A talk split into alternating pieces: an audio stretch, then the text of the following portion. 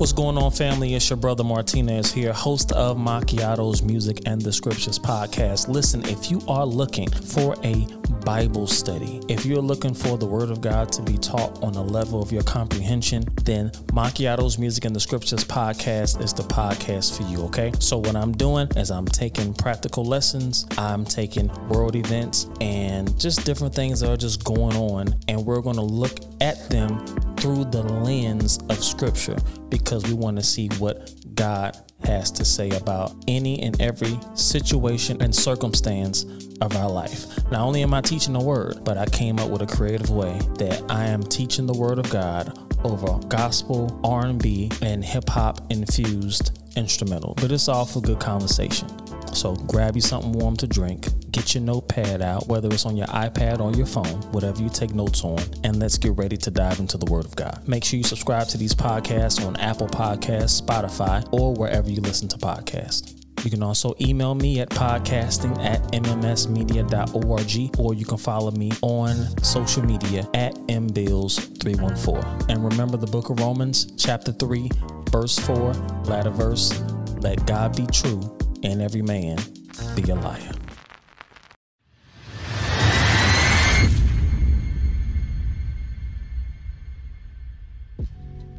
Hello, hello, hello, everybody, and welcome to another episode slash session of the Before After podcast. This is Kristy Danielle, aka the Talk Lady, and I'm telling y'all, I'm excited about today's session as always. But before we get into that, I need you to subscribe to the Before After podcast on Apple, Spotify, or wherever you listen to podcasts. Listen, today's show is called Poverty Trauma. Yes, poverty trauma. That is something very important, especially that I've seen with my clients who desire to be millionaires, who desire. I mean, poverty trauma is not talked about enough. Actually, I don't think I ever even heard the term. So I'm like a forerunner in this. Okay. Anyway, so I have an amazing guest today. Listen, you go to, I'm going to have him talk about his social media handles if you want to, but I'm just saying, this guy is so knowledgeable.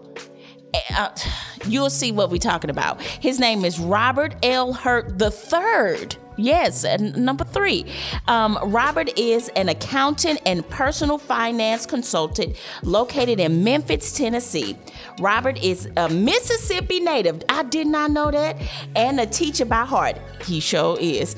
He has more than five years of experience in accounting and personal finance and has created uh, courses on budgeting, debt elimination, and income diversification specifically, y'all listen to this, specifically for churches, schools, and other community organizations. Listen, I, I want y'all to welcome this awesome, awesome guy, Robert. Welcome to the show. Oh, hello, the- hello, hello. I am finally, finally, finally on the show. How you doing, Chris? Good. Of course, we gave you a round of applause. I thank you so much. You know, yeah, we actually had like a mini talk about the topic. Oh, we we could have just recorded. Yeah. Yeah, it was a session by itself. It, yeah. it was good. It was good. I'm like, oh my gosh. So yes, uh, I, I, like I say all the time, these are not episodes. These are sessions. Um, you guys know me. I said it in season one. It is my pet peeve when clients come to therapy and the therapist don't give them no strategies. I'm like, well, what they gonna work on? When they get done, like in between the sessions. And so this topic is near and dear to my heart poverty trauma. And robert i know this is something that you discuss all the time right? Yes Ooh. yes yes. This is a major issue. It's a major issue. Very major issue it is a major issue. You know, um, I I gotta listen. When we were talking um, about the show, I wanted to start off kind of where we left off uh, because that's okay. gonna spawn a whole nother thing. But I always say your poverty is attached to your perversion. Mm-hmm. Wasn't that mm-hmm. powerful when we talked about that? That was really powerful, and I, I think it's because a lot of times we don't understand. I hope you don't mind me just hopping in. Go go in, please. I think it's really because we don't we don't really understand what should be and how it should go.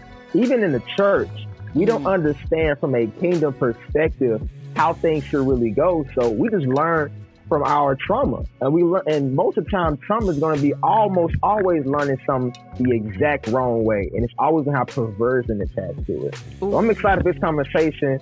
I don't want to go ahead and speed off, but I'm gonna let you go ahead and do your. No, please. I'm telling you, I'm begging you to flow because uh, something okay. you uh, trauma. You know something I always say um, that trauma is a big bully. It tells you who to marry. It tells you who to date. It tells you what mm-hmm. careers to choose. It'll even tell you how to spend your money.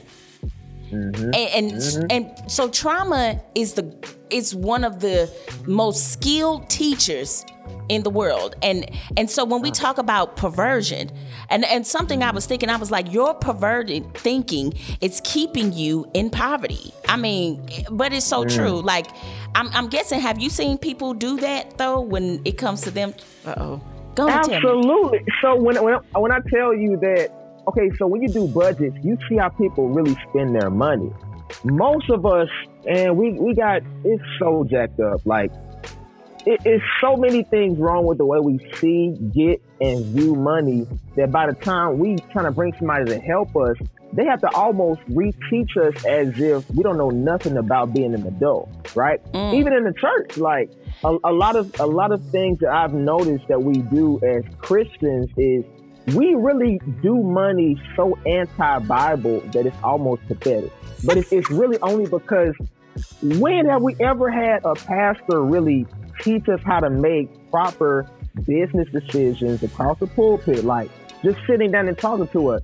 If you don't learn it in the three major institutions, family, school, and church, you're not going to do right by it. So that's where the mm. perversion from the trauma takes place because all you know is all you know.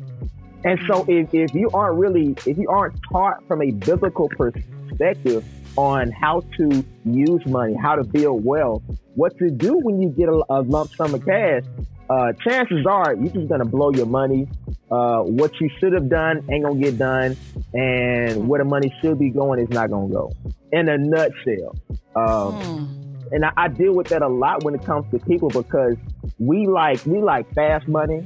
We like we like money that'll come and blow our mind. And I'm gonna I'm gonna tell you something. Uh, you look at the statistics, um, the bankruptcy rates for lottery winners are multiples of times larger than a bankruptcy rate of normal people. Wow. A lot of the times, it's 95% of your money problems have nothing to do with physical cash. I wish. Please go in. This is oh, no. Man please keep going because this is this is exactly what I'm talking about. Poverty trauma. Mm-hmm. Trauma will tell you how to spend your money. I always yeah. say, and and for those who I always say this at almost every session, even for those who are not believers, these are still strategies and tools that you can take because uh, literally, like I have clients who are high up, you hear me, in all mm-hmm. kinds of fields when I say they can't even enjoy it or they're spending it, I'm like, how are you bringing this much in? And so we have to talk about that because trauma will tell you. I mean, one of the biggest perverted, come on, when people are show offs, that's because they oh, dealt oh, yeah. with some type of poverty of rejection growing up. And, yeah. and, and so like and this is what I tell parents in the sessions. I say we have got to stop raising our children. Oh, this good. We got to stop raising our children. I call it parenting through rejection. And so when we talk about mm. oh, it's powerful. When we talk about poverty trauma, what I'm really saying mm-hmm. is like they say I grew up poor, I ain't have nothing. Now the child grow up and mm-hmm. have everything. Don't know don't have any financial skills, don't have I mean, I'm sure you see that far too often, but we want we like quick money. Mm-hmm. We love it, and and, and it, it's it's sad because a lot a lot of the times where I'm from in Mississippi, um, it's really poor. Like mm. it's hard. Number one to get a minimum. It's hard to get a minimum wage job, but then when you get that minimum wage job, it's hard to get full time hours because they don't want to pay for the benefits. Mm. Like, and so it, it's almost like if you really stay in areas where there's no real upward mobility, a lot of times people feel like I just gotta go sell something, or I gotta go, you know, sleep around, or I gotta go do X, Y, or Z to make it. So you gotta make some like we, we gotta make something shake in their language, and it's like when you're coming from that mindset, you have no. It, it's it's almost like they're boxed into what only they can see because all you know is all you know. Mm. But when you have people like me come and tell you that there are ways you can get income and make a good living, safe, drug free, sex free, you come know, on. prostitution free. Let me say it like that. prostitution free. That's a better, you know, breakdown of that. Um, but and then when you get that, you got to know how to retain that. There's a scripture in the house of the mm. wise are stores of choice food and oil. That's a scripture about stewardship and retention and storing up for the future. But when you come in from that poverty kind of mentality, you know, a traumatic uh, background when it comes to finances and your living, you don't think like that. You just think for quick money, fast, pay the bills. I need what I can get. I like flashy stuff. Enjoy your life. And it's not going to really be enough when you're trying to live for God because when you're living for God, God says that uh, a good man leaves an inheritance for his children's children. Mm. That's incongruent with the fast money lifestyle. Ooh, go go more into that, please. I, I, okay, I can go more into it. So, um, because I'm, I'm building a curriculum of things that to me is just common sense, but I'm learning that most people don't understand it. Right. So, um, when you when you really aren't well versed in really what Jesus was saying about money and stewardship, uh, honor towards people, giving, uh, serving, not having your heart attached to money uh, as closely as people in certain lifestyles are, you're not going to be successful with money. So, like what you said, people will come in, they make good money. They make great money. You're a great. doctor, you're a lawyer, you're a dentist, and you really have a negative net worth. And and this is another thing that we have to learn in church. Dave Ramsey, uh, Dave Ramsey did a um, he did the largest study of millionaires in North American history, mm. the largest one ever. I think he studied about uh, between eight to ten thousand different millionaires, and um, in the top three of that list, you would think be like a doctor or an entertainer or an artist or a lawyer, a dentist. No, teacher. Wow. Account- uh, I think the other one was, uh, I think IT or something like that. Stuff that you don't really think like that's the millionaire status right there. And the reason why that is is because those professions are highly logical, and highly logical people are usually going to follow um, uh, godly principles when it comes to money. Usually, not always. But what happens is that we come in with a perspective of I gotta make all this money and do all this stuff.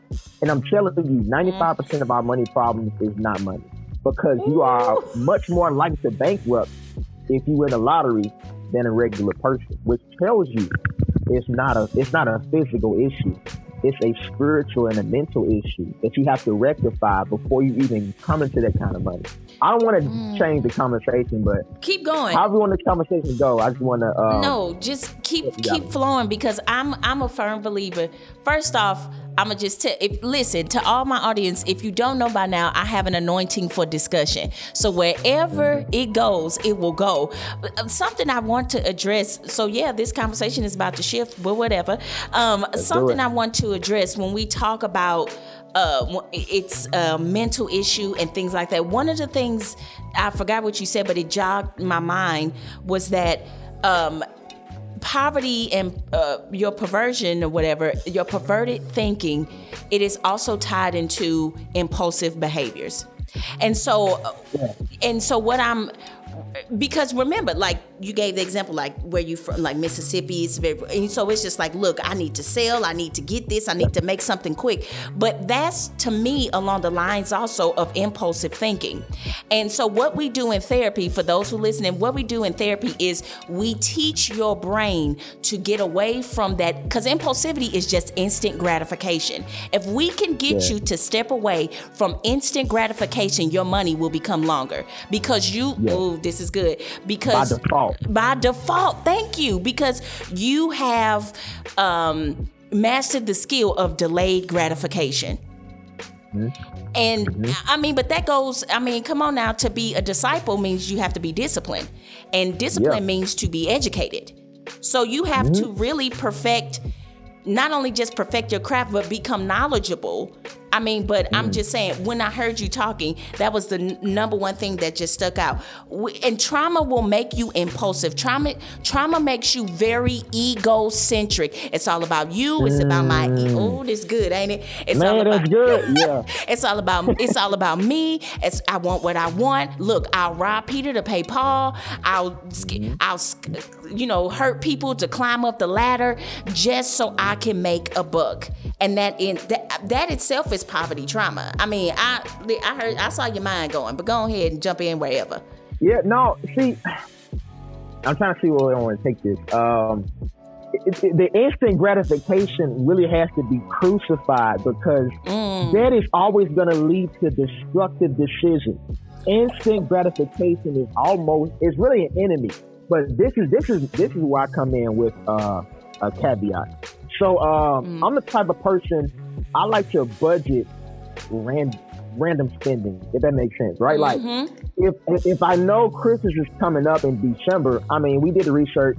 Christmas is the same day every year. We've done this extensive research. It's the same day, and so uh, and so uh, you already know December 25th. Okay, I already know this is what I got lined up. Let me be saving a certain amount, sacrifice throughout the year, so when Christmas come, I'm not looking, you know, like boo boo the fool, getting everybody gifts, but I'm broke. Mm. And it, you really have to learn how to store up treasure so that when you need it, you can actually have it to use it. But when you have that traumatic background, when when you don't understand how things should go, the original intention of wealth, you're just gonna blow it, and it, it, it's gonna be something that really destroys you because your, your kid's gonna have to get married. What you gonna do? Well, I, am gonna wait until the day of, and I'm gonna give them a, a hundred dollar gift. Well, the venue costs five thousand dollars. This cost is over here, and if you ain't got nothing stored up, it'll be it'll be several things in life. Somebody gets sick, you get sick. Mm. Somebody lose their job. And if you don't have understanding of wealth, then you're gonna always find yourself in destructive situations. Can you touch on those biblical principles um, that? Yeah. Please. Um, now, hear, hear my heart. Hear my heart. I, I listen. Y'all need to know we love Jesus on this call today. we love Jesus, okay? Mm-hmm. But I do have audience, and and I have clients from all different belief backgrounds or whatever. But God is not a liar, and if there is something that He said he God is faithful to what he said. So if yeah. you this is this is what I believe. This is why I believe even if like some celebrities they have horrible character, but I do know that if you give, God honors that and God mm-hmm. loves that. Yeah. And but and they give to charities like crazy. And I feel like that's even I've please correct me if I'm wrong because I'm I'm open for it. But I'm just saying like even when people who are not so right, when they give, God honest that God is not a liar. If he said you give, you get that's what he said. And I feel like partially some people have used those spiritual laws of giving, so to so to speak, to gain what they really wanted. Uh, like like I said, celebrities they given to charities, millions to charities. I personally feel like God is not a liar. They gonna have to get that back. So I'm just mm-hmm. saying, even even if you're not a believer, just please take these principles in. But if you are a believer, listen, okay? but what are some biblical principles that you can educate us on today about giving or just finances, yeah. period? Uh, of course, um, of course, the concept of stewardship itself is just universal. Like you. you. have to, you have to understand that everything that God gives of you, He's going to, re- He's going to expect a return and a report on it. So uh, I'm, I'm going to give you a, a principle uh, from. Um, let me see. I think I had it because um, I'm looking at my notes now. I, I was just doing some teaching mm-hmm. earlier. Um, in the book of Matthew chapter 25 verses 14 through 30. Mm. Uh, I won't read all of it, mm. um, but I'm going to give you the gist of it, right? So um, a man traveled to a far country, called his servant, and he gave him talents, right? Uh, unto one he gave five talents, unto another he gave him two, unto another he gave him one. And every all of them according to their own personal abilities. God is going to staff you with resources for your calling, the grace He's giving you for the anointing on your life, Yes. He's going to give you resources, and he, He's going to expect you to to operate with those resources and provide a return, no matter how minimal it is. Still provide a return, right? Mm. So the Lord gave them the talent. Then the Lord came back to require of them.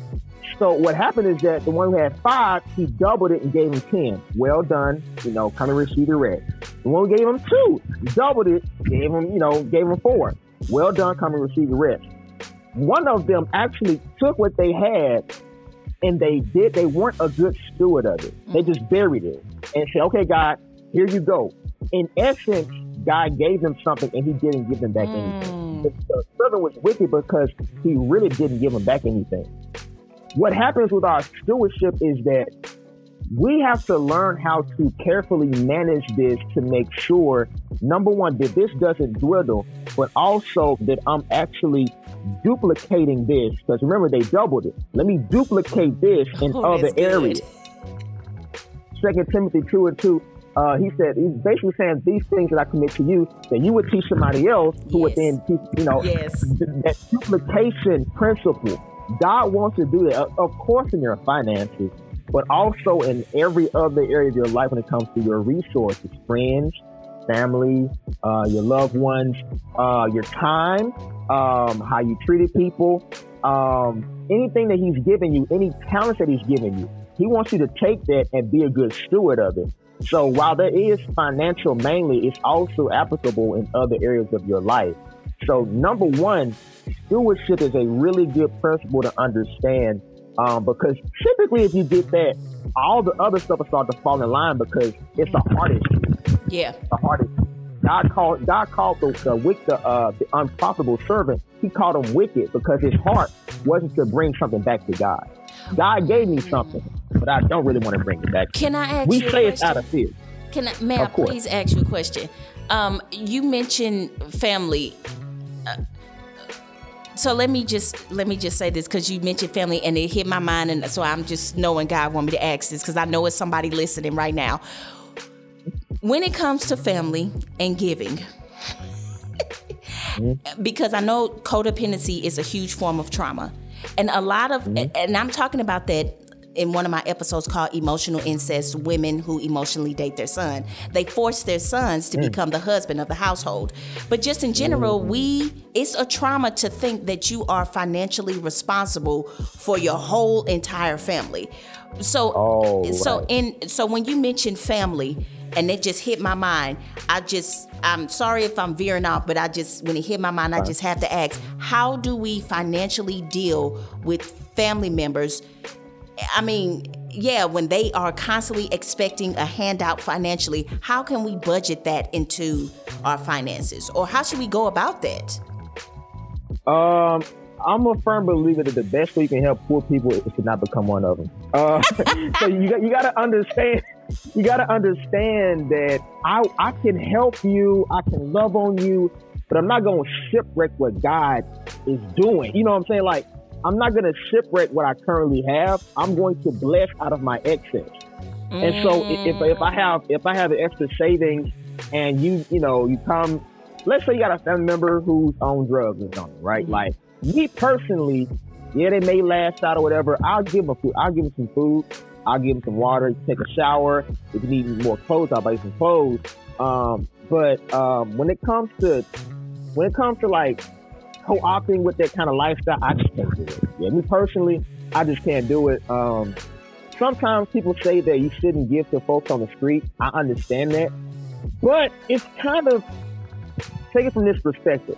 You probably should really ask the Lord in the moment, should I give them the money? Even though I, I know they probably could do, Mm. because this this is a conundrum. This is a conundrum. God gives you breath in your body, and you may sin against him. Is he co-signing your decision? Mm. or is he giving you time to get something right? Sometimes you can help and be like, okay, I'm gonna help you with this. You can see they're doing better. Okay, great. But at some point, it is gonna have to get to a point to where you like, Lord, should I get this to them? And he's probably gonna say no. Like, don't give them money. You can help them. Give them food. Be, be there for them when they put up at the door. Open up, receive them, hug them as if they didn't cuss you out last week. I've been in this situation, um, and but I believe at some point the Lord is going to say, don't give them any more money. If they're going to continue like this, don't give them more money. Because God is going to want you to be a good steward of what He's giving you. And if you're going to live life being a bad steward, you can't be mad when God starts to cut you off because you're a bad steward mm. of what He's giving. So yes. personally, it, it's really going to have to be a lot of uh, of talking to the Holy Spirit and asking the Holy Spirit, okay, can I give them cash, or do you want me to just feed them and clothe them and love on them? and it, it's gonna it's gonna have yes. to be that. Probably starting off, the lowest, gonna let them have grace and be like, okay, give him cash, see what he does after a while, the Lord's going to show you they not they not serious, or they really do use the money for other stuff. Ooh, so when we when we talk, because we were talking about stewarding, one of the principles, mm-hmm. stewarding and doubling, but basically giving God back. He wants a report on. I love when you say that. Yeah. Oh, that's all powerful. Yeah. And so one thing that could hinder that, because we tie in with poverty trauma, one thing that could hinder you establishing or mm, not establishing, fulfilling that biblical principle of uh, being a good steward over your finances and for you to become financially abundant, one thing that can hinder you is your your lack of healing of the uh, codependency issue, and it flows into the savior syndrome. Remember when I said when either you know it's a trauma if you're on either end of the spectrum. So when it comes to codependency, either you're super controlling or you're super passive, and so when it when it comes to family members or you giving God a return on his investment or he already provided things for you, what are you going to do with it? One thing, one of thing of poverty trauma, it, you feel that you have to save your family, and sometimes it is inappropriate. That is one form of trauma that will keep you in poverty. That see, we just what we talking about. So it's nice to help Big Mama. It's nice to help mom. It's nice to help, but I am saying the the lack of healing of the codependent area can hinder that one biblical principle that Robert just spoke upon. Robert, it, come on, give us another one. Give us another one. You know, um, I kind of want to go back on the codependency thing yes. because there's a scary thing in the current culture when it comes to black people is I'm noticing mm. there's a certain age group between 25 and about 45 now who are seeing their parents have to retire because you're getting older. They may be getting more sickly. Mm-hmm. Um, and because their parents never plan to retire officially, they didn't no investments, no assets stored up. Um, that generation is being squeezed. Now they're being parents and also having to shoulder a burden with their with yes, their parents. It's true. Uh, because you know, I made a post on Facebook recently. Um, I am really scared of the the single mothers who are mm. looking at their children as investments. I like saw that. that's you're my retirement, and it's, it's not a direct thing. And, and I think that that's the issue. I think because there are conversations that aren't had, and this is another uh, principle, uh, the uh, the uh, the talks at the kitchen table we have to have conversations, hard conversations about when I die, what happens. When I mm. retire, these are the accounts. When you know when I when I die, this is who you call. This is my life insurance information. This is the account and the passwords in one place. Don't because what happens is that when when financial crises happen in a lot of our black communities, we aren't well put together. You it's mm. fights over money, it's fights over who gonna do this, it's fights over who gonna lead this and who we call. And it should really be we're following the plan that was set forward. There you go to school stewardship again. Yep. Not only be a stewardship of your present, but also the future. So when I, when I die, when I get sick, we're doing X, Y, or Z. This is the account information. You're gonna call this person.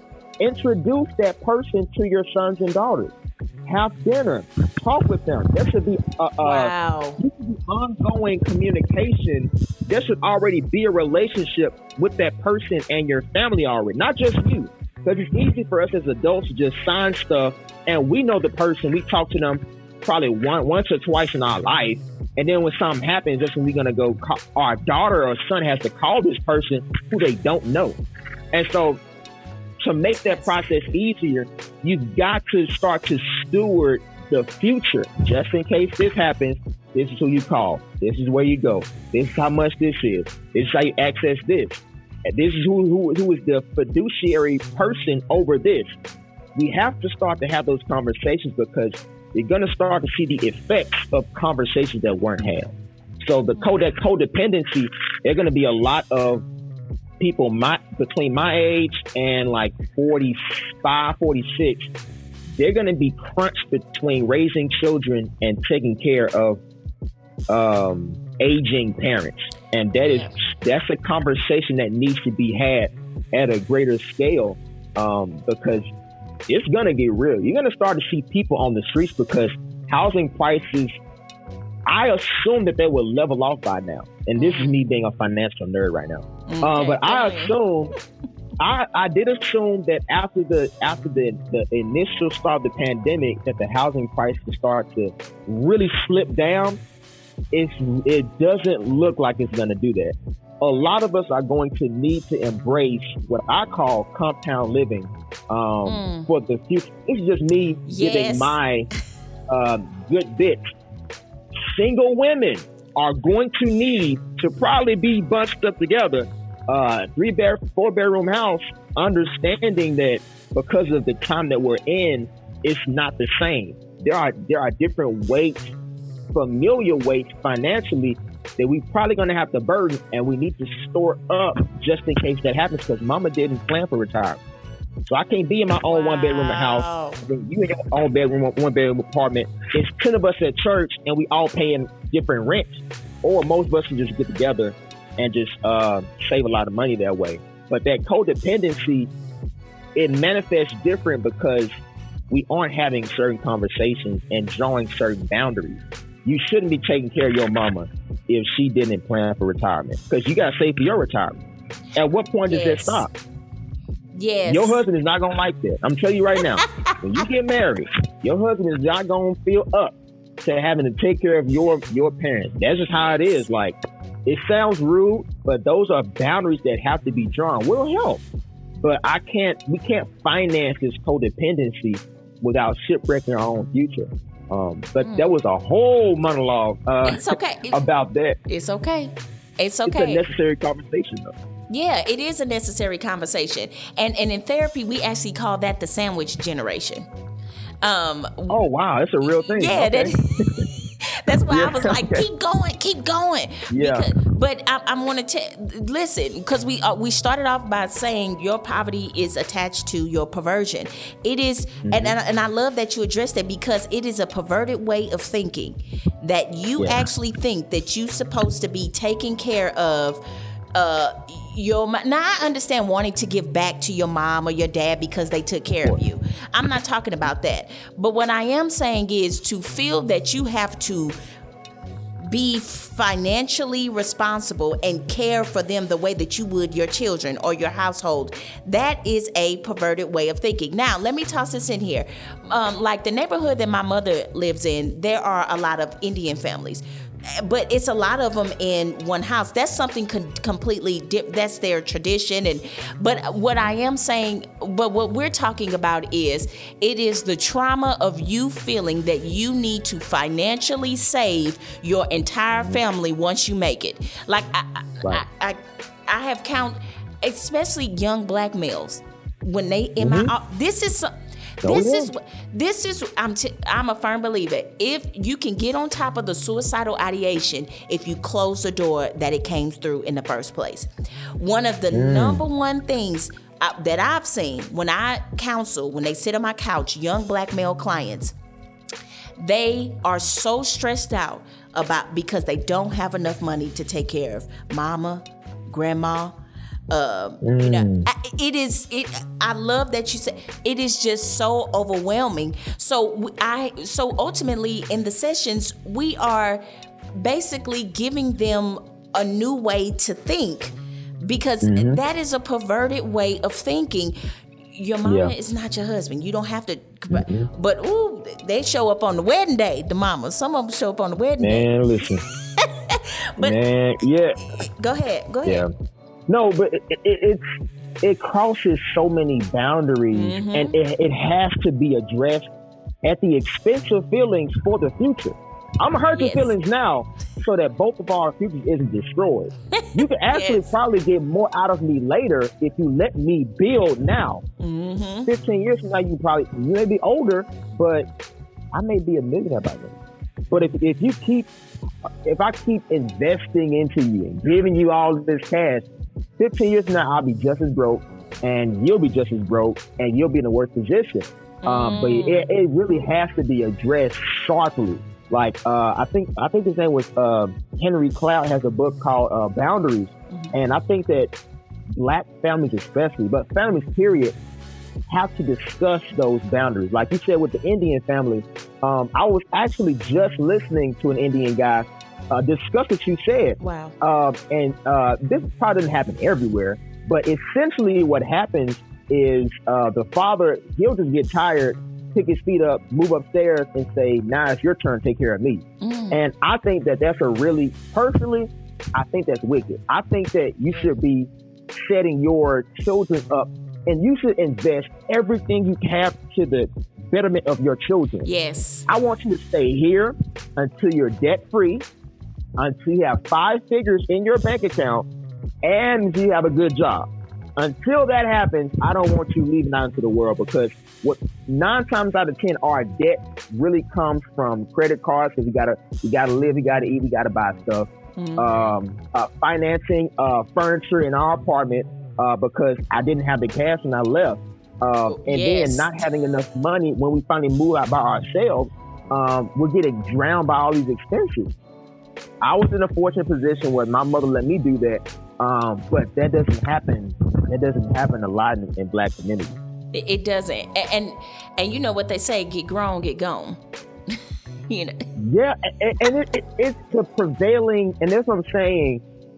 There's so many underlying beliefs that plague our community, and I'm always talking about black people, but they, it plagues our community. When you get 18, I'm gonna kick you out, and it's like I'm 18. You know what I'm saying? I can't make great financial decisions. I'm a kid. I may be an adult by age, but I'm a kid Right. and we have a we have a lot of underlying beliefs that are really poisonous to us and they ensure destruction for our children Mm. or i could we can have an agreement that when you're here i could kick you out but i'm gonna give you a two-year plan three-year plan once you once you once you decide to do this i need to see your budget i need to see how much you save once i see that you aren't saving i'm kicking you out that month have an agreement like that Right. tell them like, listen, this is for your betterment. This is something that we can do to make sure you have a good amount in your account by the time you leave out. If I kick you out now, you're gonna suffer. So work with me. Have this agreement, and we can work it to where both of us are doing good. Help out on the bill, pay some groceries or whatever. Two, three hundred dollars a month versus you paying your own rent. Right. Closer to twelve hundred dollars a month now for one bedroom apartment. Yes. Yeah. Just saying. and and you know that's really and see and now we're talking when we talk about poverty trauma it really is we're saying it's generational poverty trauma Yeah. we are we are still passing on the gen but you know something one thing i love about your social media pages is that you address very i mean it, you keep it real and you address, Yeah. but and and see but i could feel some people sometimes cannot receive that truth because they are so used to living in the lies of trauma Yeah. and their idea of thinking about money. I mean, money can really work for you, but we Yes. just so in so enslaved by that. And I look, my mind is just going a thousand miles a minute because I like got so. We probably need to do a part two. Let's do it. I got time. Let's do it. because I, I'm I'm just saying like it's it's so much like we address the generational trauma. We um I mean address the egocentric portion.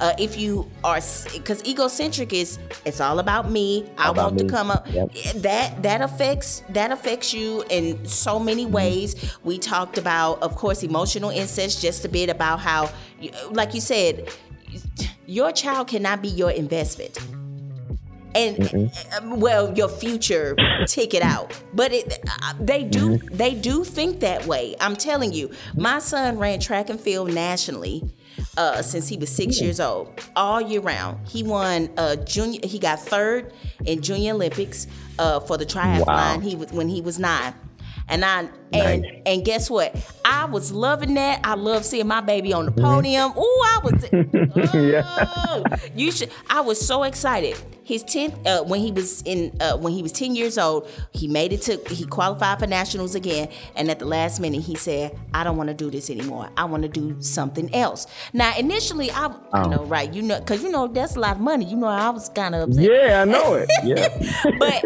but I'm to tell you, but I could feel him trying to step into something else but it would have been my trauma that says you got to be the best. I understand not quitting, and I wanted him to continue to pursue, but it was getting it was affecting his mental health. He was starting to get last place, and, and and so then I was like, okay, but I could see I have seen so many parents push that child. The child is stressed out, dreading going yeah. to practice. It's not fun anymore because that's your ticket out.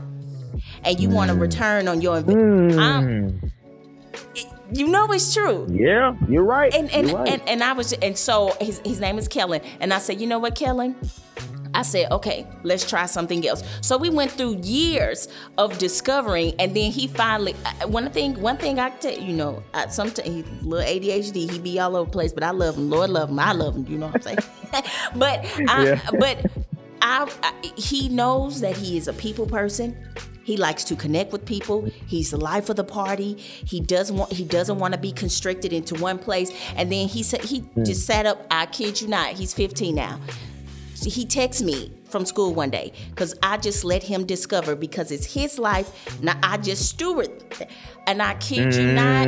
See, ain't that mm-hmm. powerful? Mm-hmm. He out of nowhere yeah. said, "I know what I want to do." If he said, if I go to college, because we also talked about trade schools as well, but he said, if I mm-hmm. go to mm-hmm. college, I want to do communications.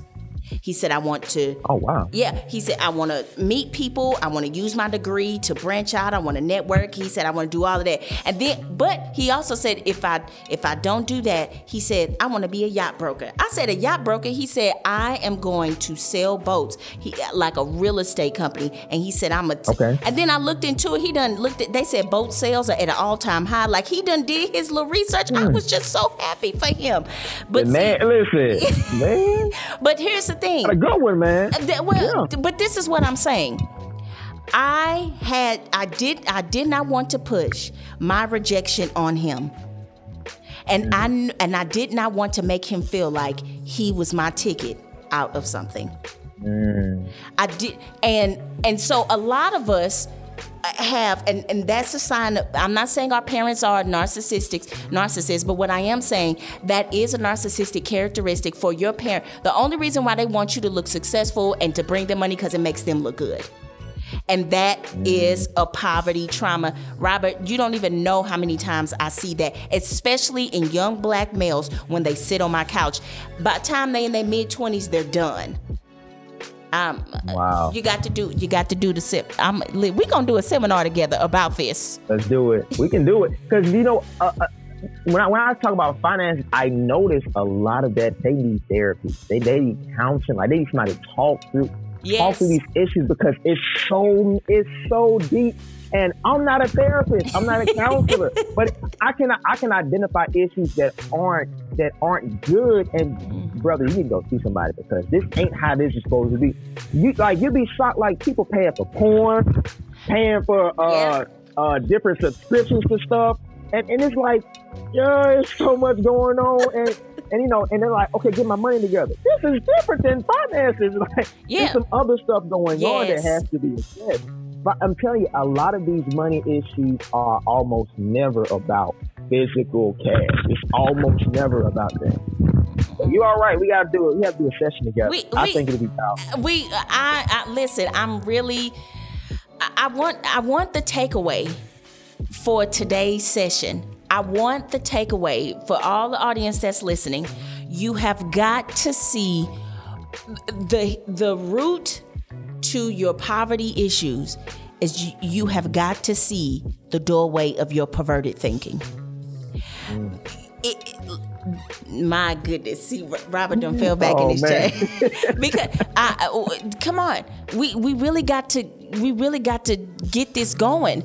You, in order to get on top of poverty trauma, you have got to close and figure out first, but then close the doorway that opens up to the perverted thinking. What fuels your perverted thinking? Are you tired of always finishing last because you were bullied in school? Did you always have to? I mean, did you have to work at Jack in the Box when you was a teenager, or McDonald's when you were a teenager? Then had to bring your money home. Your mama t- or daddy took all your checks. Um, was it? um, What? What is it? What is the doorway of your perverted thinking? I guarantee you, you find the doorway of your perverted thinking, you can get on top of the poverty trauma. It's not about the money itself. It's about your thought life. And remember when we talked about that other episode when I was with uh, Ariana um, on the episode and we talked about procrastination. And remember, see this this the nurse in me right here. I'm finna get a little weird, Robert. Mm, but but what I was um but remember your reasoning portion of your brain, your frontal cortex, that is also responsible for rumination and meditation. What you ruminate on and meditate on, that controls your reasoning on why you make decisions. It, it goes hand in hand. And remember, the reasoning portion of your brain is also responsible for procrastination and hesitation and laziness. The only function of your brain is to keep you safe. So, when we, how do we tie that into poverty trauma? The way that you are reasoning with money and about money, what are you ruminating on? What what is your reasoning behind some of some of the things? I mean i've seen i know someone i'm seeing well not anymore but she was a client she was emotional eating. How much money she spent. And she's trying to build something great but how much money she spent was just because the reasoning portion it was emotionally eating it was impulsivity it was instant gratification. It's i want it and i want it now okay? So listen your poverty is attached to your perverted thinking. It even goes to show and i you know i'm just saying it's just a little bit of spirit of jezebel this part i'm talking about but also work trying to manipulatively work your way up. So and it looks like wait this how i look in the church realm. This how i look. I'm about to pass to this gift. You know you ain't got no money. Mm. You know you ain't got no money. You know i'm telling the truth you know you ain't Yeah, got I know you're feeling the truth. Oh. I'm, I, I ain't got, uh-uh, I ain't got no money, but uh-uh, oh, I was out and I saw Pastor eyeing this. I'm gonna go on and buy this. Thing. You know you ain't got no money, so now your performance and perfectionism is uh, your perverted way of thinking, and that's tied to your poverty. You always doing stuff. Why can't you see that you're valuable even if you don't get anybody a gift? See that? That's that. That's an exa You know I'm telling the truth That's a whole word. your performance your performance mode is tied to your poverty do you, you come on we gotta we gotta talk ab- we have to do a part two i'm done Yep, let's do it. I'm, I, listen i feel like we just scratched the surface though Yeah, it's a lot more we got to go into. A lot more. oh gosh i see uh, robert will be back Look, I promise you, Robert will be back. I will have him back. Yeah, we gonna do a seminar or something together because we want y'all to be. And and that's also mm-hmm. where we talk about Maslow's hierarchy of needs, which the mm. bottom layer of the triangle is physiological needs. If your that means food, sex, air, shelter, water, your basic animalistic primitive needs. That's it mm-hmm. If mm. and so that means if your finances are not in order you'll never reach the top of the triangle. You'll never be your best self. That it is it mm. is it is ain't that powerful It is so powerful. It's psychological. You will never people like, oh, I want to do this. Because see, right above the physiological triangle, right above that, right above the physiological uh, level, it's safety, and that means emotional safeness. That's why so many people are fighting in their marriage because of finances. Because you can't even wow. get to emotional safeness and vulnerability if you not, if you don't have financial stability. It, it, it, that is the way that God made us. So th- this is what I'm saying. So you have to get the and and your finances are all tied up in that bottom layer. And remember, the top of the Maslow's tri- hierarchy needs is self actualization. That means I know my purpose, I'm working my purpose, I know how to love, I know how to receive love, I feel secure in myself. You can't get to that if your finances are tampered with. That's mm-hmm. that's a psychological principle. That's a biblical principle. You cannot be your best self if your finances. Because see, here's the thing. This is why, and this psychological. This is why people in low income neighborhoods are killing each other. Like because yes, I don't have no self value for you, so I'm gonna kill nope. you. Because I don't even know where my next meal gonna come from. That's an animalistic, primitive instinct. So lack of financial security could make you on the same plane emotionally and mentally sometimes as an animal. We got to. Mm-hmm. That's why they're killing themselves, killing each other. There is no. Okay. I feel like I should sew. I'm, I'm, no, I'm, I'm sewing. I'm supposed to sew. Like I should sew. This is a whole word. This is a whole word. We're gonna talk, Robert. We are going to connect after this. Um, again, and we'll do a we'll do a part two. We might do it as a bonus episode. Um, uh, Robert, how can they get in contact with you? Uh, what are your so? Please tell them, please, please, please. Uh, currently, I am I am solely on Facebook. Um, you can find me at Robert L Hurt. Uh, I, I, I really Robert L Hurt third, but uh, I'm currently solely on Facebook under Robert L Hurt III. Um, I will be posting more information about uh, upcoming um, financial wellness seminars that I'll be hosting online Please. and in person. Uh, those are in the works. There will be uh, ebooks and courses uh, that people can be a part of.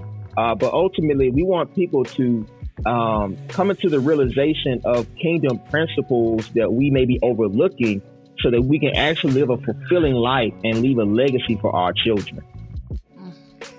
I'm excited. And if you have a question for uh, Robert or me, because we're going to do a part two. I'm telling you this now. Yeah. Um, please email me before after counseling at gmail.com. Submit your questions because um, we want you guys, um, as you can see, uh, okay, anyway. I get excited, then I start stuttering, and then I start just looking all over the place because I'm just my mind is like, you know. So, Robert, I want to thank you so much. This was this was powerful. and so uh, guys, listen, subscribe Apple, Spotify, wherever you listen to podcasts. This was Kristy Danielle with the Before After podcast. You know how we always ended. Who were you before the trauma? Until next time, bye-bye.